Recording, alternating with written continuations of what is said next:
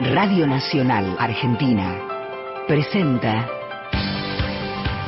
Mujeres de acá. Marcela Ojeda.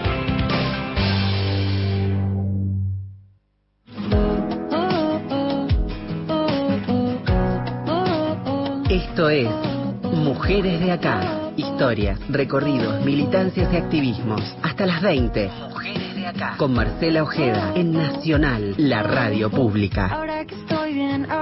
Estoy bien, que ya lloré, ya me levanté, bajé, bajo, uh, puro sentimiento. Hola, hola, hola, ¿cómo les va? ¿Cómo están? Bienvenidas, bienvenidos, bienvenidas a otros Mujeres de acá.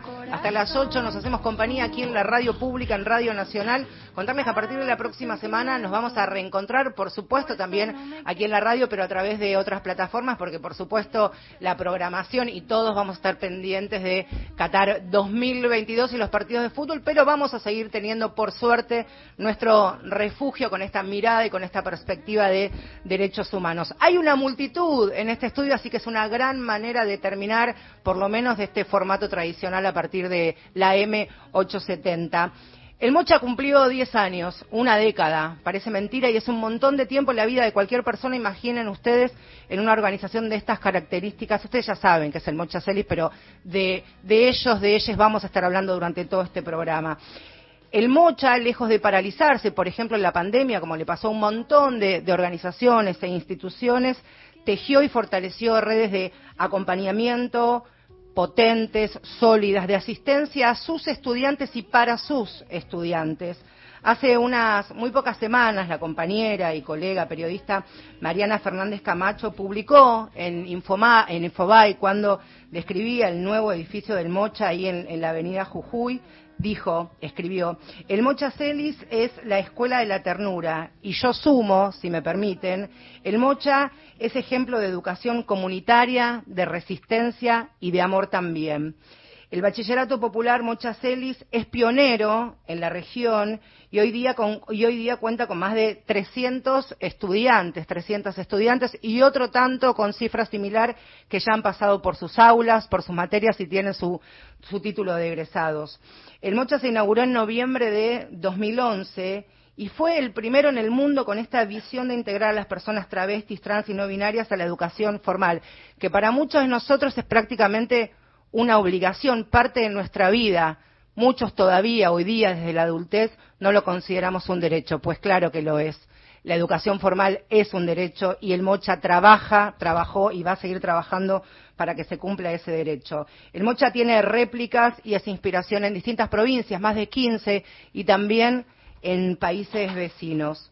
Los discursos de odio, transfóbicos, homofóbicos, por supuesto que se desarman, por un lado desde la academia, pero también desde las militancias, desde los activismos, desde las calles, desde los reclamos abrazados con el cuerpo y con el alma, pero también con políticas públicas reales que se puedan consolidar en el tiempo y que cada vez sean más robustas.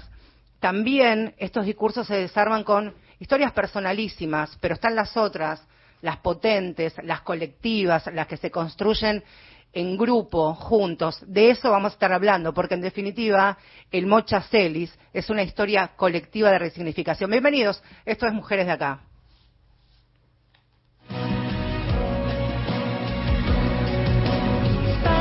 Ahí somos una banda, miren, hay una botella con agua grande, porque vamos a hablar mucho. Hay churros, así que es una churros del topo. Este, hay, es una gran manera también de, celebrar que estén aquí. Vamos a, presentar a mi derecha y quiero agradecerles a todos porque hace mucho calor, es un día de la semana con muchas ocupaciones, trabajo.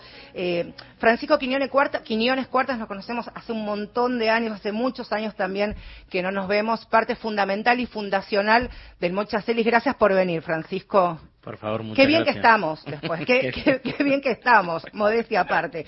Al lado de, de Francisco también está Marien Letieri, ¿está bien dicho el nombre? Sí, sí, está muy bien. Está, muy bien. Teacher, ¿está muy bien dicho? Sí, muy Marian, bien. o Marian, está muy bien. Marian, bueno, cofundadora de, del Mocha, actualmente es tesorera, además profesora de inglés y actriz. Correcto. ¿Correcto? Sí, sí, sí, A mi izquierda, Nahara Barbosa, Está bien dicho el nombre correctamente, con la H pronunciada como corresponde. Vecina aquí de, de la radio, de Maipú 555, es estudiante del Mocha, segundo año. Segundo año. Parte del centro de estudiantes. Parte de vicepresidente del centro de estudiantes. Vicepresidente del centro de estudiantes. Y este grupo, aquí alrededor de la mesa, se completa, por supuesto, con dos de las integrantes de parte de, de este equipo de Feminacida, Victoria Eger y Agustina Lanza. Gracias, chicas, por haber venido.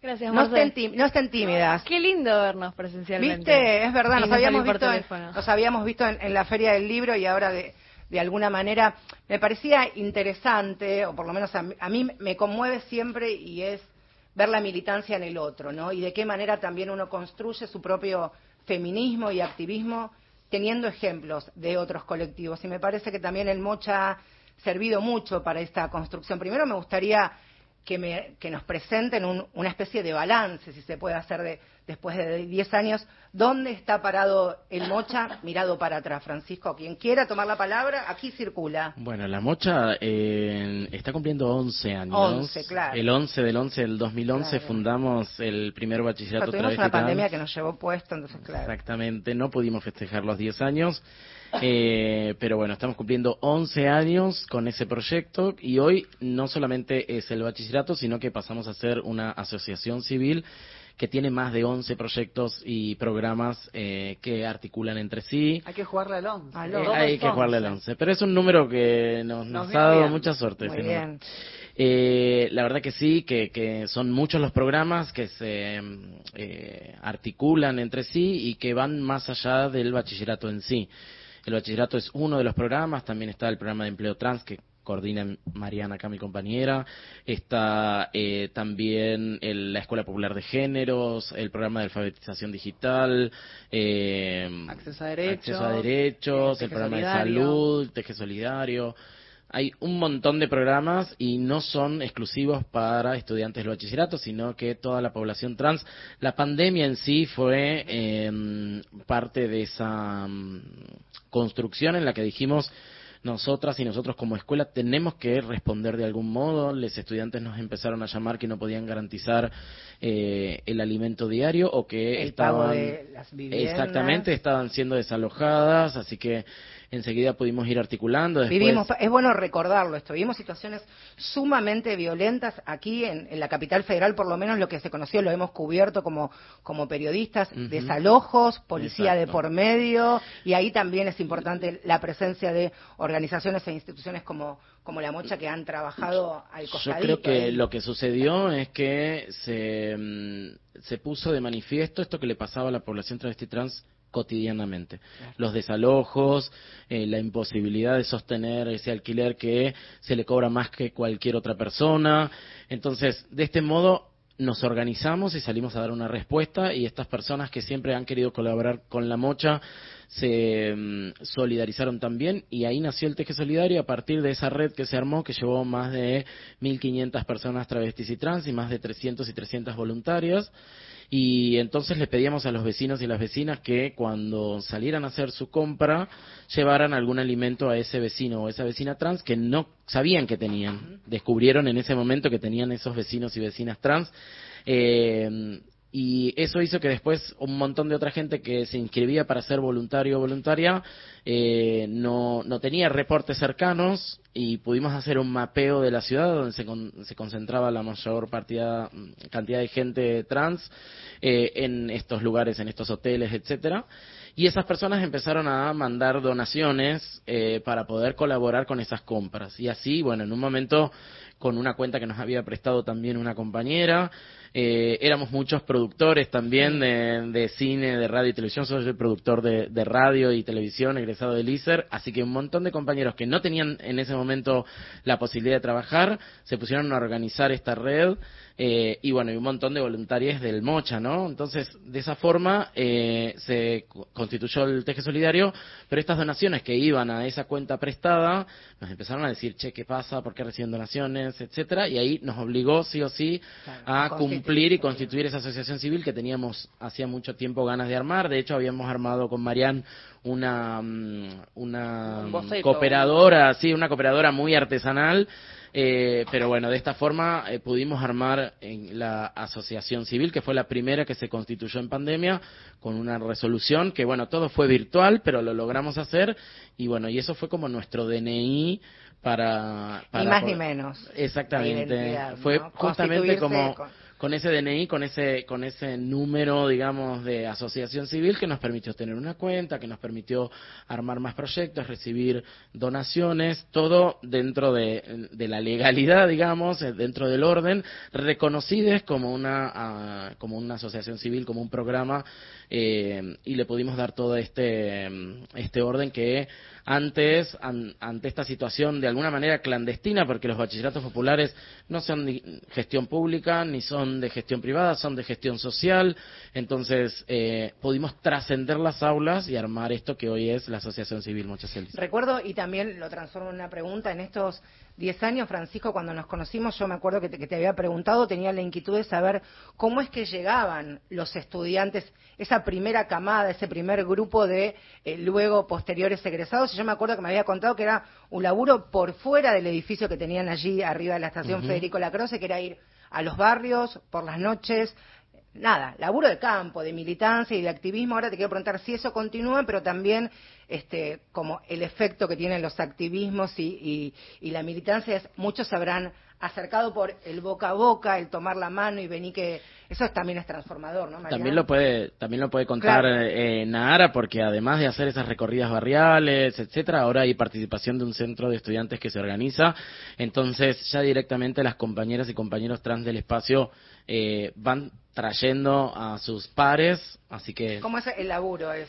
Nara, te puedo preguntar, yo sé que no corresponde, pero me parece que 40 y... 43. 43. ¿Y estás en el segundo año? Estoy en el segundo año y bueno, este, la mocha eh, me encontré en una etapa de mi vida que cambió rotundamente. Si bien nos, es un espacio que nos da cobija, nos da contención, nos incentiva a terminar nuestro secundario y a su vez también nos dan un montón de talleres y capacitaciones para seguir y continuar, ¿no? Para que el día de mañana podamos llegar a acceder a ese, a ese empleo formal, al trabajo digno bien esa constancia y perseverancia que tenemos varias de los compañeros, o sea, nos vamos incentivando a, seguir, a luchar, a que nuestro cambio de vida sea urgente y ya. Así que, como decías vos anteriormente, de boca a boca o a veces en las redes sociales, como en mi caso, a través de un reel compartido de, una colega, es como que me pregunté yo, ¿será que es verdad que es de travesti trans? Y digo yo, ¿existirá eso? Y bueno, y bueno, y así me atrapó hasta que solita me animé y bueno, este, acá estoy, ¿Recordás ese primer momento con quién fuiste, quién te recibió? Sola, sola. Mandé, mandé un mensaje y bueno, no me contestaron en el momento porque la, cantidad de demanda que había, o sea, al responderme me dices, y le digo yo a una, chica, pero no, no me contesta nadie, no, pero espera que Pancho te va a responder. Y sí, fue así, me dice, disculpame, qué sé yo, la demanda es grande, qué sé yo, y bueno, fui sola con mucho miedo, y bueno, y después me hicieron sentir como que, como que estaba en mi casa, como una familia, y bueno, y acá estoy aprendiendo y formándome y luchándome por todos esos derechos que tenemos y nos merecemos como personas que también somos parte de esta sociedad. El conocimiento es poder, el conocimiento es transformador y acompañado de, la educación es una herramienta que cambia vidas. La propia y la de otros, la de otras, la de otras. ¿Lo sentís vos como con ese poder? totalmente, incentivos a las compas, nos ayudamos, o sea, como que nadie tiene que quedarse ahí, todos somos uno. Así que Mariani, hay una pata que es fundamental dentro de, todos los programas y proyectos que, mencionaba Francisco, es, por un lado, la posibilidad de continuar con una formación académica después del egreso del Mocha, pero también la posibilidad de ingresar muchos y muchas y muchas por primera vez en su vida a lo que es el empleo formal. Y mucho tiene que ver tu, tu trabajo y tu mirada muy potente acerca de lo que significa la formalidad de un empleo, de un trabajo. Sí, mira, en eso primero quería agregar algo a lo que venían charlando antes y a lo que fue tu pregunta, que más allá del en boca en boca o más allá del recorrido de las zonas de prostitución, que fue los primeros lugares donde la mocha fue a, tomar presencia, hoy en día creo que bien lo dijo Nara, que es encontrar ese lugar que realmente lo que te prometieron se está cumpliendo. Porque algo que pasa en la población trans es mucha promesa o mucho de que va a suceder, te va a cambiar esto y al fin y al cabo empieza y a los tres meses o dos meses... Algo que se sostenga en el tiempo, Exactamente. ¿no? Claro. Y me parece que eso tiene que ver con el trabajo íntegro que hacemos todas las personas que lo conformamos, desde la conducción hasta estudiantes y, y cualquier persona del equipo. Y con respecto a empleabilidad, algo que me sucedía cuando yo me sumé a la mocha, que fue al año y medio aproximadamente que abrió allá por el 2013, eh, yo venía trabajando como persona trans siempre en el sector privado, pero llegó un momento que dije, ¿qué estoy cambiando como persona trans y qué puedo aportar? Y ahí es que el trabajo que yo venía haciendo en la mocha es decir, cuando la persona se egresa, yo me acuerdo de una charla que tuve con Frank, era, cuando se egresan, ¿cómo la está recibiendo la sociedad? La está empleando las personas que en ese primer mapeo que hacemos. Y nos empezamos a encontrar con eso, con que muchas volvían a la misma realidad, pero con un título bajo el brazo.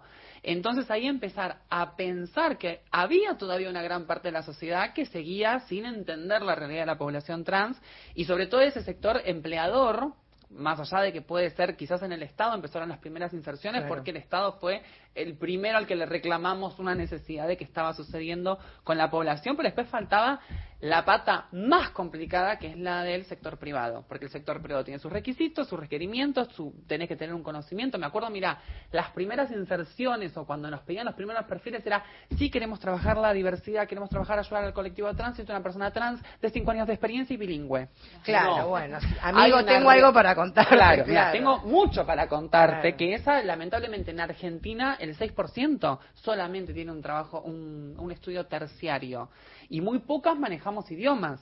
Entonces, digo, ahí hubo, y nos dimos cuenta con Fran de, bueno, Empleo Trans, que es nuestro programa de empleabilidad, tiene que tener otra área que es la de capacitar a los- sectores. A mí me parece algo interesante, y le pido a las chicas, por favor, si quieren participar, es- esta mesa es para, para todos algo de entender que muchas compañías, muchas empresas, incluso del sector público, en este mixeo que hay con, con el Estado, el primer paso a veces es para hacer esto de políticamente correcto. Pero ustedes toman esto de, ok, ustedes quieren ser políticamente correctos, den el primer paso y ahí es cuando aprovechan con el envión más importante, que es sostenerlo en el tiempo y que esto tenga repercusiones en la transformación real de, de los aspirantes a los trabajos y después quienes ingresan al sistema, ¿no? Sí, mira, en ese sentido lo que tiene el programa de empleabilidad es, es, eh, evitar la barrera histórica que es la generar ilusión. Digo, si vos haces avanzar como sector privado o, empleador a una persona trans únicamente por él como sí, para quedar bien en, llevarme el, el check de diversidad, y esa persona ingresa al espacio de trabajo y vive algo similar o casi lo mismo que vive fuera en la sociedad, no. Entonces ahí lo que nos caracteriza quizás al, al programa es lo mismo que históricamente hizo la pata educativa con el Bachi, del acompañamiento, del ver qué sucede y el estar arriba, encima tuyo la primera etapa para ver cómo te estás, eh, cómo estás cambiando tu vida, lo hacemos del área de empleabilidad y estamos bastante con el ojo en quien te está contratando, para que no sea, eh, quiero a la chica trans o a la travesti en recepción para mostrarla en que trabajo la diversidad y tampoco a él la mando al depósito para que no se note que tengo una persona trans. Digo, ninguna de las dos cosas es viable porque estás haciendo lo que se llama, o se suele llamar, perdón, pero soy la profe de inglés, el pinkwashing, que es el hacer por hacer. Claro. Y eso a veces es muy difícil, porque a ver, a mí me encanta ver una empresa que tiene colgada la bandera, pero que cuando ingrese me atienda una persona trans, trabaje una persona trans y que la diversidad realmente esté. Y no sea la M, no voy a mencionar Sí, la marca, sí, sí. que no sea la M colorida, nada más. Me bueno, es más o menos lo, lo- lo que nos pasa este, a, a muchas activistas feministas cuando hay muchas compañías que tienen sus carteles eh, del ni una menos, de la equidad, pero luego la entrevista de trabajo te preguntan si tenés pibes, si tenés hijos, si estás casada, solapadamente ahí si sos heterosexual, e incluso si no tenés hijos es... ¿Tenés pensado tener chicos Claro. en el corto plazo, 5 o 10 años? Y ya sabes que ahí tenés que mentir. Claro. Ahí tenés que mentir o si tenés una sinceridad, sabes que en, en las prioridades de búsqueda es muy probable que, Sí, se que te vayas bajan atrás. incluso Sí, por supuesto. las posibilidades. Y eso pasa también creo que en la población trans. Digo, ¿sabes la cantidad de personas que ahora ya no tanto porque hay un cupo y hay leyes, pero que han históricamente ocultado su identidad para poder ingresar al trabajo? Y digo, y en algún momento vos la manifestás tu identidad porque es tu identidad. Porque, claro. Y ahí es donde empiezan las diserciones y empiezan a haber o despidos encubiertos, por supuesto, o un mal clima laboral que te provoca que vos te termines yendo. La historia de, del Mocha, por supuesto, y no es para romantizar estos 11 años, también han tenido que surfear vicisitudes, acompañamientos temporarios, luego eh, muchos funcionarios e incluso quienes ostentaban poder político de, del momento se han alejado. Ustedes han tenido que poner literalmente el cuerpo y han sobrevivido también. Una pandemia, más Una pandemia, Una claro. pandemia y algo que quería sumar es que pensar que más allá que teníamos el deseo de ser una asociación civil y de formarnos como asociación civil, lo que hoy son los programas de la asociación eran todas, todos satélites del bachillerato. Que cuando empezamos a abrir el juego, por poner una expresión, en la pandemia y nos dimos cuenta que ya estaba trascendiendo a estudiantes, de golpe, yo me acuerdo cuando Francisco empezó la pandemia, creo que un jueves, un viernes, y Francisco el sábado me dijo, bueno, vamos a empezar con un programa de ayuda en, en la compañía de las compañeras que están a los tres días. Le digo, Fran, pero ¿cuándo tuvimos mil estudiantes? Porque claro, empezó a haber una necesidad de la sociedad y ahí me parece que fue también eh, que nosotras pudimos hacer el foco en lo estatal. Es decir, hay algo que yo digo siempre que es que la mocha existe es un bache estatal. Porque hoy en día la mocha, hoy en día no digo, se funda la mocha por un bache estatal, por un bache de que la población trans no puede acceder a un, a, una- a un estudio. Y me ha pasado que muchas veces me dicen, "Ven, pero ¿cómo puede ser si la educación en Argentina es pública? Y el trato que se le da a la persona trans dentro de la educación, ¿cómo es? Porque ahí está el problema. Digo, sí, cualquiera de nosotras nos podemos ir a anotar, pero que yo, por ejemplo, haya terminado mis estudios secundarios y mi realidad sea otra, no fue porque viví en otro mundo, fue porque tuve un- una, una contención quizás, pero las situaciones las he pasado igual, digo, como el resto de mis compañeras o del resto de que hoy quienes son mis estudiantes, que de hecho debo decir que Nara es una excelente estudiante en inglés. Sí, Eh, bien, sí, Nara. No la vamos a hacer hablar en inglés. No, no, no, no. ¿Pero te gusta? Sí, sí. Digo, eh, ¿cómo es que llegaste al Mocha? Digo, a, a través del boca en boca, de gente que había conocido, seguramente habrás ido con muchos miedos. ¿Ya tenías antecedentes de haber pasado por alguna institución? Sí, ¿Habías... sí, sí, yo precisamente, como me preguntabas mi edad... Este, Menos mal que no me la preguntó a mí. Puedo decir, no, sí, no. Todas tenemos decir 40 que- menos estás vos atrevida. No, yo no. Yo, no, yo parezco la edad de ella y ella de la mía. Yo soy una chica. Bueno, en mi caso, hace 22 años dejé, justamente como está diciendo eh, Meriana acá, que mm, sufrí ese tipo de violencia, que, o sea, eh, en el caso que las personas que estaban se les llamaba solamente por el apellido, yo ir por vestida de mujer, no, propiamente dicho, este, me decían el nombre completo. Entonces, ese tipo de agresiones lo sufrí también de la directora de esa institución, que me acuerdo bien cómo se llamaba, Juan Ibarburú. Este, es algo que te queda siempre, ¿no? Por supuesto. Y mm, me dice, señor, usted así no puede ingresar. Así que bueno, ahí desistí de, de- de estudiar y bueno, por eso te digo que este, este año es un cambio, un giro de 360 grados en mi vida, que o sea, hoy estoy acá sentada hablando con vos y contándote mi testimonio de lo que estoy viviendo y estoy muy muy contenta. La verdad que retomar mis estudios era algo que, que, que me encantaba. ¿Cómo se llamaba esa persona que te dijo? Ni Estel, creo que se llamaba la directora. Bueno. Igual la- creo que tengo que buscar la... Invítala cuando, cuando te entreguen el, el diploma de... Que te lo entregues No, Claro, voy a viajar, voy a viajar. un beso Es y- vos más, hasta, hasta- hasta hace poco estuvimos en el encuentro, el segundo encuentro, y estaba una, una colega de yo soy de la provincia de Chaco y ella estaba diciendo que estaban formando ya, entonces digo yo cuando termine voy a viajar a, esa- a ese lugar y voy a decir, mira, acá tengo mi título. Qué impresionante, y ahora vamos a, a compartir nuestro primer momento musical, qué impresionante aquello como una palabra, un gesto, una mirada, para bien o para mal, te puede incentivar, te puede acompañar a, hacer lo que, lo que quieras, porque estás incentivada y a veces como todo lo contrario te puede llevar al, al pozo. y- Modifica totalmente. Te modifica la vida, todo, ¿no? Todo, todo, todo. Bueno, de eso también mucho tenía que ver esto de, de la equidad, las oportunidades y la posibilidad de acceder, ¿no? También me parece que han todos los colectivos por los derechos humanos, pero este, también, y a mí me, gusta ser parte, pero desde, la- desde otro lugar, ¿no? Desde el acompañamiento, entender que los feminismos también hemos aprendido en todos estos años acerca de otros activismos, este, por eso hablamos también de, de transfeminismo. Ayer hay una palabra que me resonó mucho sus últimos días que tiene que ver el significado del abrazo. No sé por qué y mucho tiene que ver con, con, con estos 11 años, eh, por unos audios que vamos a escuchar en un ratito. Ayer, mientras estábamos pensando con Gustavo Kogan, el productor de, de este programa, decimos, bueno, ¿qué música ponemos? Siempre intentamos que la, que la música acompañe de alguna manera este, la temática o pueda servir como, como un respiro. Y me llega a WhatsApp un un mensaje amoroso, por otro lado, de una de, de las integrantes de Unidas por la Música, de Mir Aná, o también Claudia, que me cuenta, eh, nos comparte a muchos que seguramente tienen su lista de contactos el, el making of de, de un chamamé. Fue la primera artista trans que participó, nacida en Buenos Aires, pero criada y formada en, en la provincia de, de Corrientes. Este, y también este Unides por la Música tiene que ver con ampliar y romper las fronteras de, de nuestro país, así que queríamos de alguna manera, este, porque habló mucho del abrazo y lo que significan ustedes como, compañeras, como activistas, como haber abierto caminos también, así que, y aunque la vida pasa, aquí están escuchando de Corrientes al Mundo, no se vayan, ya venimos. Verano revives pasiones un viejo amor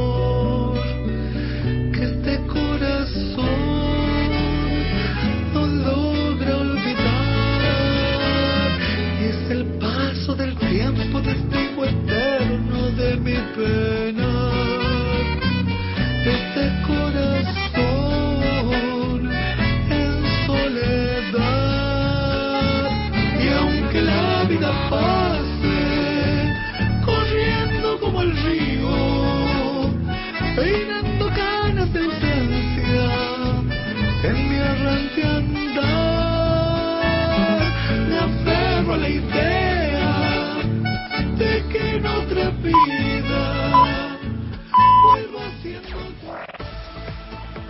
Nacional Noticias. El país en una sola radio. Hora 19.30 en todo el país. Claudio Doñate defendió su postulación como integrante del Consejo de la Magistratura designado por el Senado. El Senado de la Nación, sin la presencia de los senadores de Juntos por el Cambio, aprobó con 37 votos afirmativos a los representantes de la Cámara Alta ante el Consejo de la Magistratura. El oficialismo volvió a presentar la candidatura de Claudio Doñate, en este caso por la tercera minoría, es decir, por el bloque de unidad ciudadana, pese al fallo del máximo tribunal. Al respecto, el propio Martín Doñati explicaba la elección que finalmente se dio en la Cámara de Senadores. Lo escuchamos.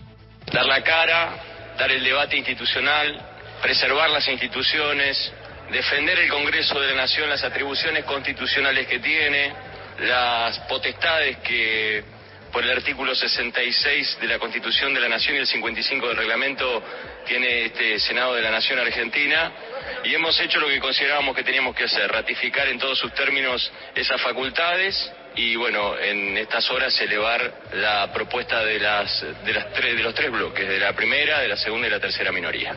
Desde el Congreso de la Nación, informó Gastón Fiorda para Radio Nacional. Rastrillaron en la zona de Moreno, donde Susana Cáceres fue vista hace una semana. Efectivos bonaerenses, bomberos y detectives con perros adiestrados buscaron sin resultados positivos a la mujer de 42 años que fue vista por última vez el pasado miércoles en esa localidad del este del Cornubano. En tanto, la Fiscalía aguarda los resultados de las pericias realizadas a una mancha roja hallada en un calzado secuestrado en una camioneta perteneciente a la ex pareja de Cáceres para saber si es o no de sangre. Los trenes de la línea Mitre no llegarán a la estación de retiro el próximo fin de semana largo. Es por las tareas que se llevarán a cabo para la renovación integral de la parrilla de ingreso a la estación que demandarán una inversión de casi 11 mil millones de pesos. Mientras se ejecuten los trabajos, entre el 17 y el 21 de noviembre, las operaciones llegarán hasta la estación 3 de febrero en los servicios Mitre y José León Suárez, respectivamente, y hasta Belgrano C en el ramal Tigre. Datos del tiempo. En Monte Carlos, provincia de Misiones, la temperatura actual es de 30 grados 6 décimos, humedad de 26%, el cielo está despejado. Y en la ciudad de Buenos Aires, temperatura 31 grados 6 décimas, humedad 25%, cielo ligeramente nublado. Informó la radio pública en todo el país. Faltan cuatro días para Qatar 2022. Transmisión federal pública y gratuita. Todo el mundial lo vivís por Nacional. Vamos, Argentina. Tu verdad, tu identidad está en el día. Radio Nacional. Radio Nacional presenta Raíces. Historias de investigadoras e investigadores residentes en el exterior que decidieron regresar al país. Diana Constanzo conduce Raíces, el programa del Ministerio de Ciencia, Tecnología e Innovación. Una producción de la radio pública para una soberanía científica. Raíces, la ciencia que nos une. Para la oreja, está llegando. Panorama Nacional de Noticias. Ayúdanos a mantener limpia la ciudad. Saquemos la basura de 19 a 21 horas. En la calle, tiremos los papeles en el cesto. En casa, separemos siempre los reciclables. La ciudad es nuestra casa. Cuidémosla entre todos. Buenos Aires Ciudad. Vino para Messi, Messi que entra entre tres. Todo el Mundial Qatar 2022 lo vas a vivir por la radio pública. Transmisión libre, federal, pública y gratuita. Nacional es mundial. Somos la radio de la selección argentina. WhatsApp de oyentes. WhatsApp nacional 11 3 870 7485. Sobre nosotras, historias, luchas y conquistas. Mujeres de acá por Radio Nacional.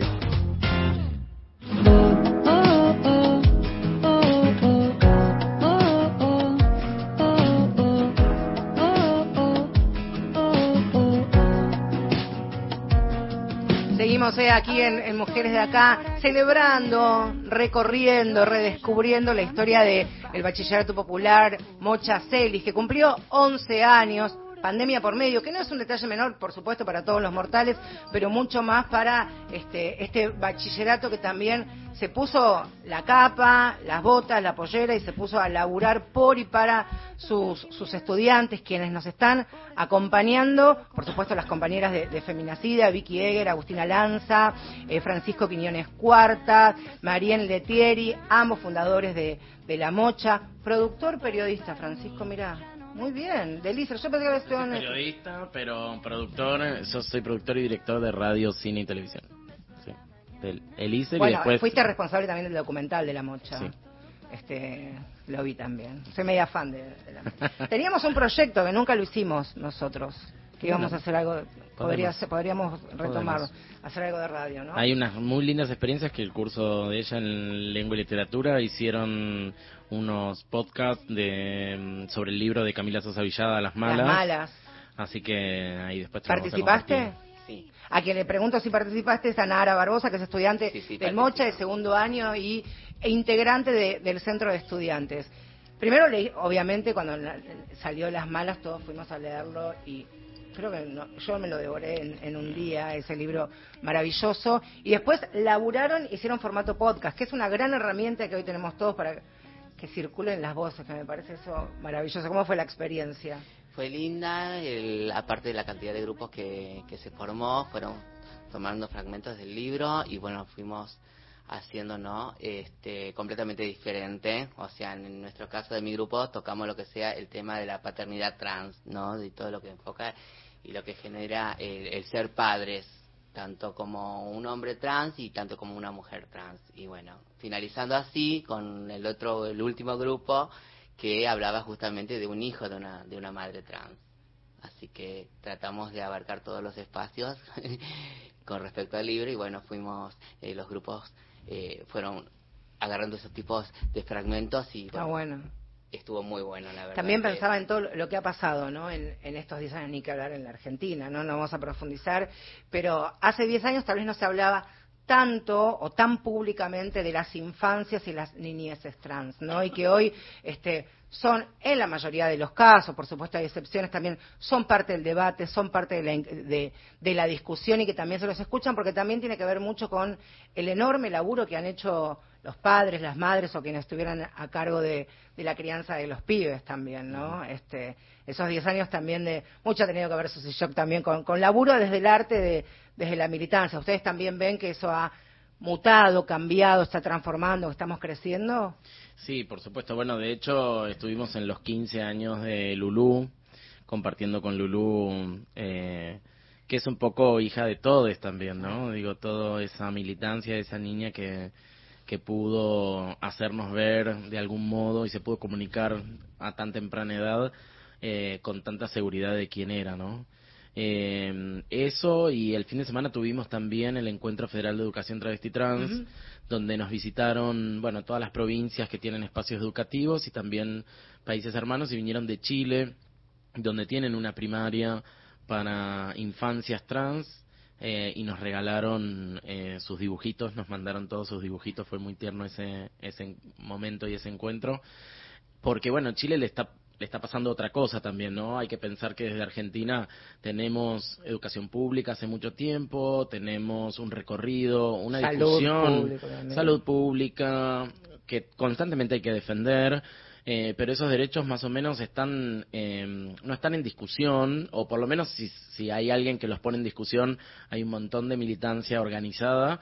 Eh, y también hay que plantear esto no que hay una revisión acerca de eh, nuestra historia y de las dictaduras que eso por ahí en otros países todavía no sucede que nos permite pensar en leyes que, eh, que disfrutamos en el día de hoy o lo que está pasando hoy también con eh, las viejas trans, nuestras queridas hermanas trans, que hoy se presentó la ley eh, en la provincia de Buenos Aires de reparación, Reparación histórica. histórica, que bueno, eso no está pasando en Chile, no está pasando en Paraguay, no está pasando en países hermanos y me parece que nosotros... Paraguay, en Paraguay incluso sumo también, soy amiga de Irán Rotela que, que estuvo, estuvo en el encuentro. aquí, eh, que la conocí en, en una beca, y hablamos de una persecución estatal, paraestatal, policial, de situaciones sumamente violentas, que acá por supuesto Bueno, se habrán vivido, pero digo, ahí hay una resistencia de, de verdad con el cuerpo, literalmente hablando. Casi Irene no llega a este encuentro porque sufrió un atentado que, bueno, la tiene hasta el día de hoy con, con esta preocupación que estamos todos acompañándola.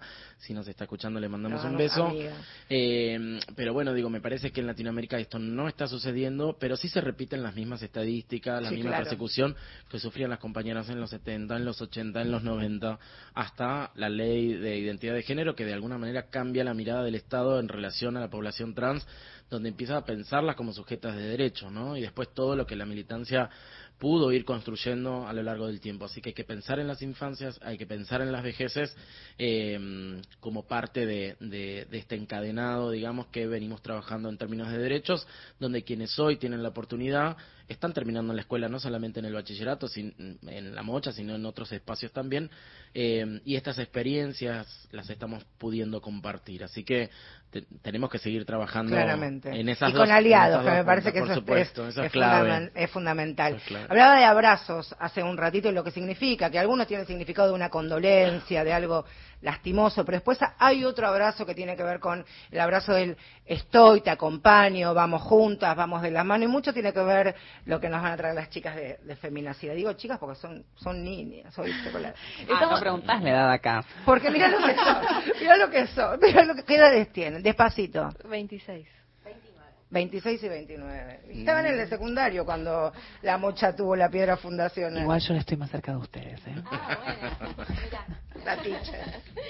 Estamos un poco calladas porque nos, nos parece que es importante escuchar. Eh, y, tra- y trajimos una historia, eh, como vos bien dijiste, ¿no? Como el abrazo, la gesta, de lo que se gesta en un abrazo de, de bienvenida. Eh, y, y todo ese relato que tuvimos y, y también agradecerle a, a Viviana González, que es nuestra protagonista la columna de hoy. Eh, ella es eh, profesora de artes marciales mixtas, le dicen la karateca y también es egresada, egresada de la- del bachillerato trans Mocha Celis.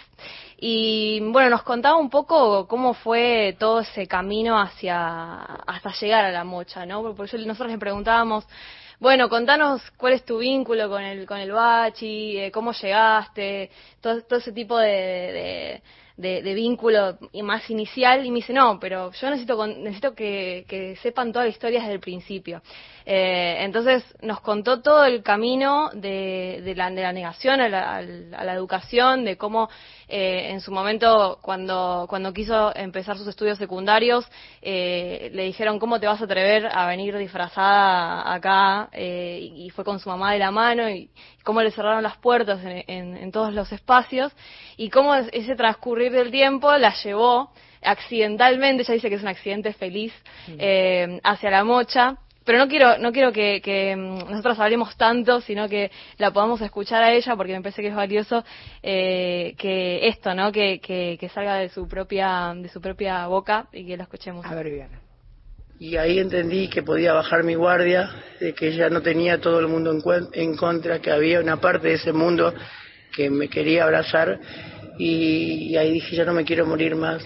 No hasta terminar la escuela, salí de ahí, de la oficina, lo primero que hice fue llamarla a mi mamá y le dije, mami, por fin me aceptaron en una escuela y ella sabe cuántas décadas yo viví esperando esa, ese abrazo de bienvenida a la escuela. Y ahí sí dije, sí, quiero hacer la escuela y me quedé, me quedé. Ya egresé de la Mochaceli, fui presidenta de su centro de estudiantes. A la Mocha había llegado con un cuadernito en blanco que me acompañó toda mi vida, blanco y vacío, y un lápiz con intenciones de escribir cosas que no sabía que quería escribir, pero a partir del primer día de clases, nuestra primer profesora de lengua, nos dijo, busquen adentro de ustedes que seguramente hay un niño que tiene algo que quiera contar. Yo no sabía que quería contar, pero lo único que sé es que miré mi cuaderno vacío, apoyé mi lápiz y sin saber que quería escribir, lo único que hice fue dejarme llevar y, y ese cuadernito blanco lo llené de poesía. Y hoy puedo, puedo decirle a mi mamá que tenía razón y a mis primeros maestros que tenían razón, porque realmente yo era una poeta, pasa que todavía no lo sabía. Y ese fue el accidente más hermoso que pasó en toda mi vida, haber llegado a la Mochaceli sin haberlo esperado.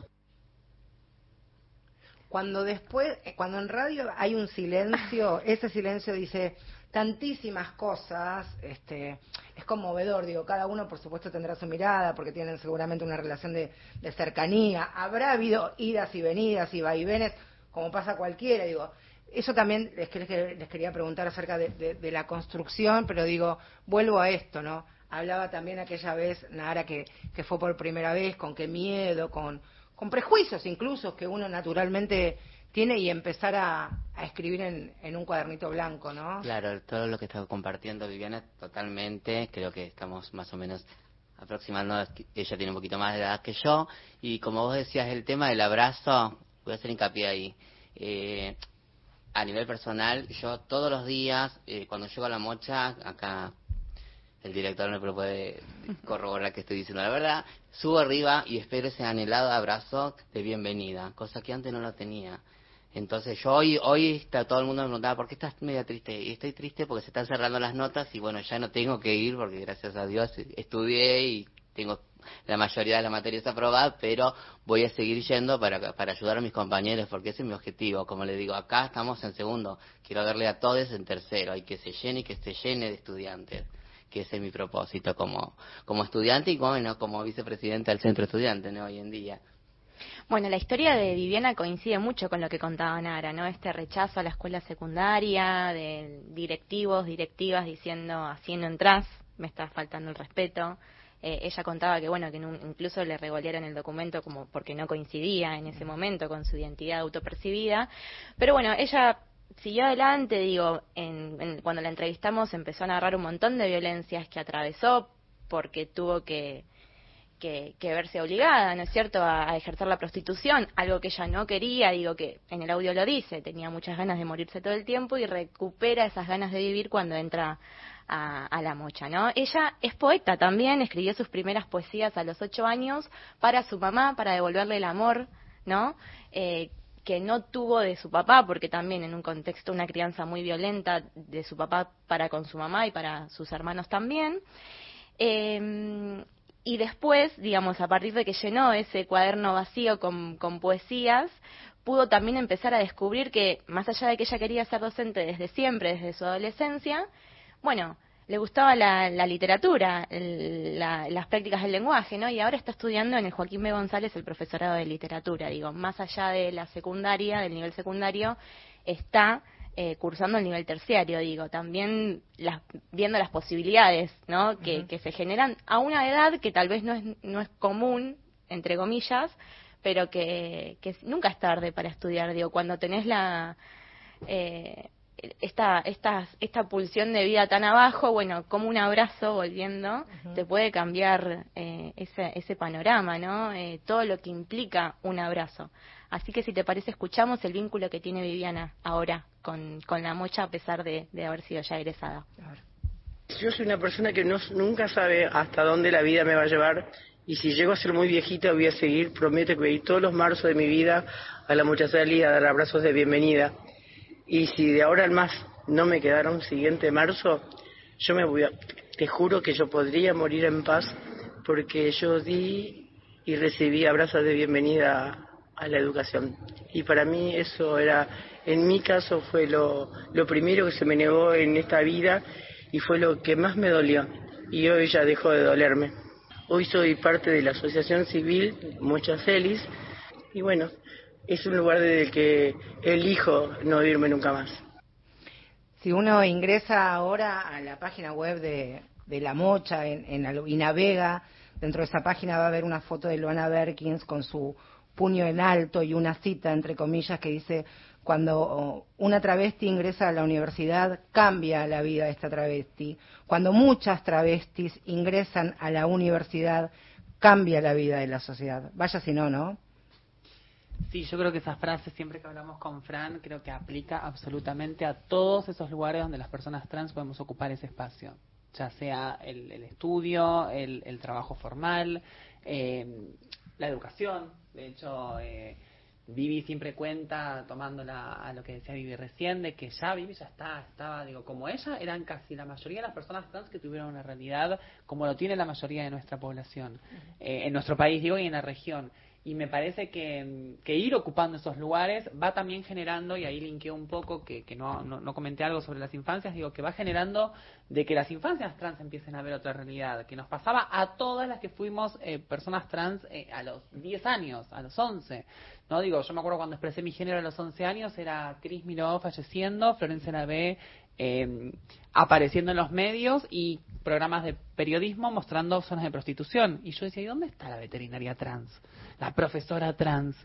Digo, me parece que eso, eh, la mocha empezó a replicar esto de demostrarnos en otros espacios, en otros lugares y que también las infancias vayan eh, adquiriendo eso, ¿no? Para, ahora ya vamos a ir a un- a unos minutitos de música. Por eso también para mí es tan importante esto que contamos, ponerlo con nombre, apellido, con un rostro, con un color de voz, ¿no? Digo, ya sabemos las estadísticas, sabemos los anuncios, las políticas públicas, cómo algunas se fueron robusteciendo con el paso del tiempo, pero esas políticas públicas o acciones, ideas, proyectos y realidades con, como el Mocha y todos los programas que están dentro de, del Bachi, ¿de qué manera inciden y cambian la vida de las personas, porque si no nos quedamos siempre en ministerios de gacetillas y nada más. Si nosotros podemos, que es también un enorme desafío para los periodistas que tenemos esta mirada y esta perspectiva de, de derechos humanos. Quiero este programa, pero mostrame a alguien que haya podido llegar a su meta, a su objetivo a través de una política pública. Bueno, aquí estamos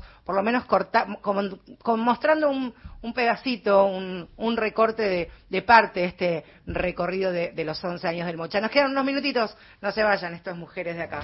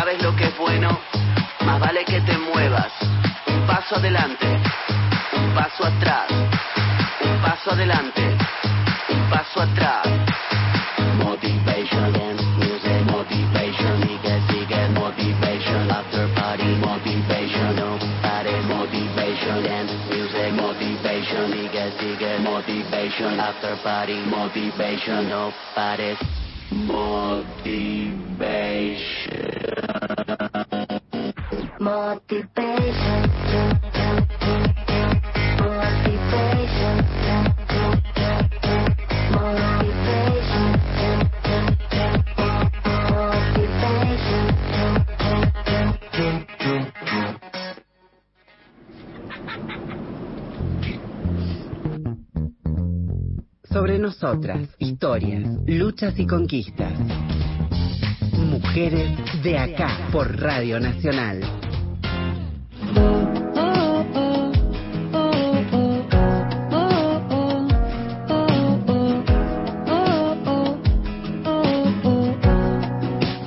Seguimos, se- se- iba a decir seguimos en, en el Muchas Series. Bueno, ¿por qué no? Podríamos, ¿no? Un programa de radio. ¿Qué te parece? Están comiendo churros, así que voy a...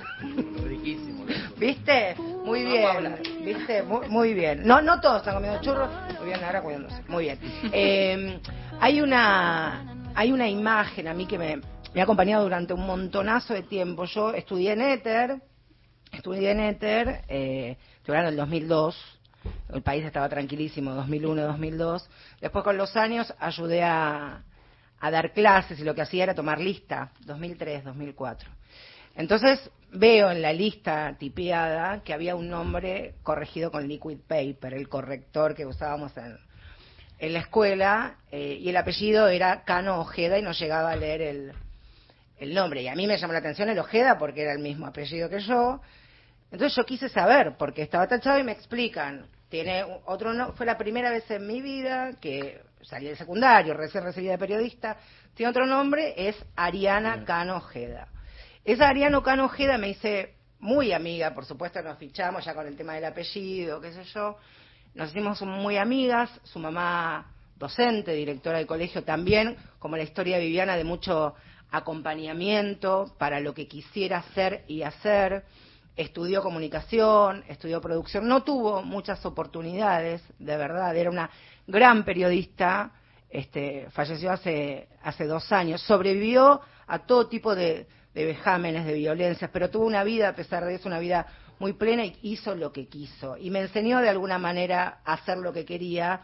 Y fue la única persona cuando se sancionó la ley de identidad de género que estábamos en la plaza en el 2012 y me dijo, llorando, ¿no? Me dice, Marcela, mira a tu alrededor. Y yo miré a mi alrededor y me dice, no hay viejas. Debo ser una de las más viejas. Y en ese momento era joven, Ariana, digo, falleció a los cincuenta y pico. Y es verdad, esto viene a colación de lo que contabas recién. Y ahí es cuando una palabra, como un gesto, como el abrazo, te caen todas las fichas juntas porque todas las que habían seguramente militado activamente y dejado su vida por eso que se estaba sancionando por distintas circunstancias, violencia institucional, violencia policial, un sistema de salud que no acompañaba las necesidades, no estaban. Había, por supuesto, pero esa foto ahora tal vez es más dinámica y está cambiando y eso mucho tiene que ver con, con los activismos y las militancias que ustedes protagonizan, ¿no? Es que nuestro objetivo y nuestro trabajo eh, con la mocha, incluso cuando propusimos armar este proyecto del bachillerato, eh, en nuestro proyecto sociopolítico pedagógico escribimos que nuestro objetivo final es modificar ese promedio de vida de 35 años. Eh, es ambicioso, es complejo, porque no se aborda solamente desde la educación, hay que abordarlo desde todas las aristas. Por eso la mocha se sigue expandiendo con programas y proyectos que vayan eliminando las barreras para el acceso a la vida plena y a garantizar esas trayectorias de vida eh, como cada quien las desee. Entonces hay que pensar en la salud, hay que pensar en la educación, hay que pensar en la vivienda. Las jubilaciones, en las pensiones. Hay que pensar en cómo va a vivir una persona trans que no pudo tener un trabajo ni una formación, cómo, de, cuál va a ser su jubilación, cómo va a sostenerse económicamente en el tiempo si supera ese promedio de vida de 35 Total. años. Por eso ese abordaje tiene que ser integral y es de donde nosotros trabajamos y vamos ampliando esos proyectos. Una deuda pendiente es la vivienda.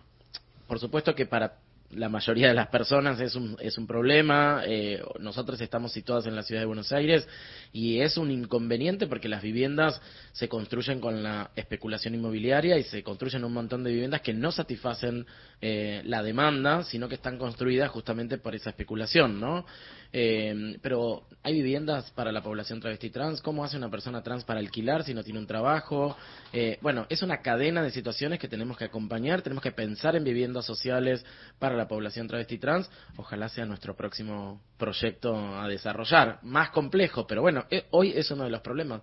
¿Cómo va a sostener la escolaridad una compañera eh, o un compañero trans si no tiene dónde vivir, hay que pensar cómo se traslada hasta el espacio, todo eso hay que pensarlo porque es parte del proyecto político pedagógico en, en este caso de Mochacelis, ¿no? Larga vida al Mochacelis, entonces. Gracias a todos por, por haber venido esta tarde, ha sido un hermoso cierre de este ciclo, por lo menos a través de la radio tradicional, nos vamos a reencontrar el, el miércoles a través de otras plataformas, gracias de verdad, por, Ah, por haber venido. ah, este es su lugar para cuando lo decidan. Nos vamos a reencontrar entonces el miércoles Miguel Ángel Gauna, en la operación técnica Gustavo Kogan, en la producción periodística. Gracias y aplaudo. Al muchacho.